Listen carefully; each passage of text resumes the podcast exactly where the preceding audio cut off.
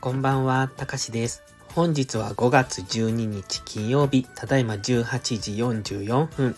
それではドル円の相場分析をやっていきましょう。いつも通り本文内にありますギガファイル便の URL をクリックしていただいて中にある画像を見ながらお聞きください。最初にお知らせです。ポストプライムではプライム投稿という有料投稿もしております。環境認識が苦手な方、チキン利食いをしてしまう方、コツコツドカンで負けてしまうという方に分かりやすい相場分析とテクニック解説をしています。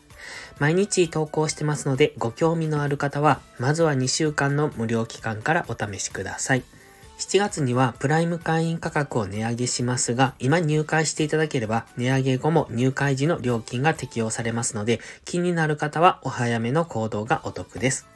では4時間足からです。4時間足は水色のトレンドラインを現在上抜けるかどうかというところですね。ただ現在ストキャスティクスが高値圏に差し掛かってますので、これがもう少し上昇すると次は下落しやすくなります。このストキャスティクスが高値圏に入りきるまでに、現在のこの水色のトレンドラインを上抜ける、明確に上抜けてくれればいいんですが、今は GMMA の青帯に上値を抑えられている風にも見えます。ただ、上抜けたとしても、微妙な抜け方ですと次、ストキャスティクスがデッドクロスしてきた時に、その上昇分を打ち消す下落になる可能性も高くなりますので、ここからのロングエントリーは優位性がありません。ロングエントリーをするのであれば、ストキャスティクスが安値圏に入ったところからというのを狙っていくのがいいですね。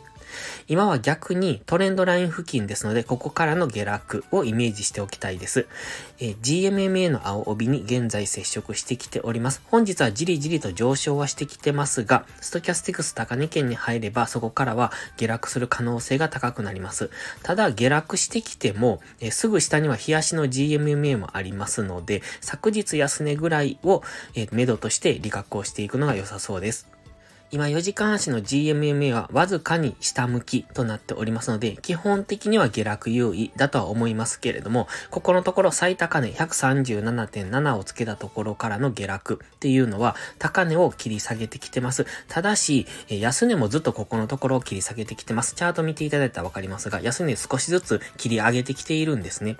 ですので、今は高値を切り下げ、安値も切り上げというところで難しい、わかりにくい相場になりかけてきている。三角持ち合いみたいな感じですよね。ですので今はその先端付近にあると考えていただければ、ここからのトレードは優位性がありませんので、もし買っていくのであれば、135円ぐらいを明確に上抜けてからというところですね。ただし、もし本日ここから135円を明確に上抜けるような上昇になったとしても、次ストキャスティクスが高値圏に入りますので、そこからの上昇にはついていかない方がいいと思います。今はもし下落のパターンが出るのであれば、現在地付近からの、えー、と戻り売りっていうのをするのが優位性があるとは思いますが、えー、上抜けそうな雰囲気でもありますので、そこは注意ですね。そして次は1時間足です。1時間足を見ると、わずかにこの水色のトレンドラインを上抜けてきてます。ただし、直近の平行チャンネル、黄色の平行チャンネルの加減、昨日下落してきたラインですね。今はそこにぶつかってそこから下落するのか、それとも、えー、また平行チャンネルの中に戻すのかというところ。ただし、1時間足のストキャスティクスも高値圏にありますので、ここからもし上昇するのであっても、ロングエントリーは危険ですので、一旦、せめて1時間足のストキャスティクスのこの過熱感を解消するぐらい、つまり安値圏に入るぐらいまでは待つのがいいと思います。今は1時間足も4時間足もストキャスティクスは高値圏。もしこのまま上昇するとしても、次は4時間足単位の大きめの調整下落が待ってますので、もし1時間足以下の時間軸でその上昇についていくのもありだとは思いますけれども、大きめの調整下落がいつ来てもおかしくない、そういうタイミングに入ってきてますので注意ですね。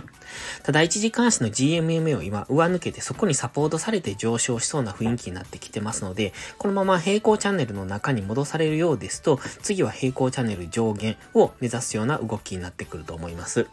まずはその平行チャンネル上限を上抜けられるかどうかに注目ですね。もしこのまま平行チャンネルの中に入ってくれば上限を上抜けるかどうか。上限を上抜ければ大きく上昇していくと考えますので、その場合は137.7の直近の高値ぐらいまで上昇する可能性が出てきます。ただ今は基本的に4時間足も1時間足も、えー、GMMA はほぼ横ばい。4時間足の場合は横ばい、若干下向きというところですので、方向感が分かりにくいところにあるので、しっかり引き付けてのトレードが必要です。下落を狙うのであれば現在地付近、そして上昇を狙うのであれば1時間足の黄色の平行チャンネルの中に戻されて、また平行チャンネルの加減がサポートに変わったところからの上昇の流れに乗っていくのが良さそうです。それでは本日も最後までご視聴ありがとうございました。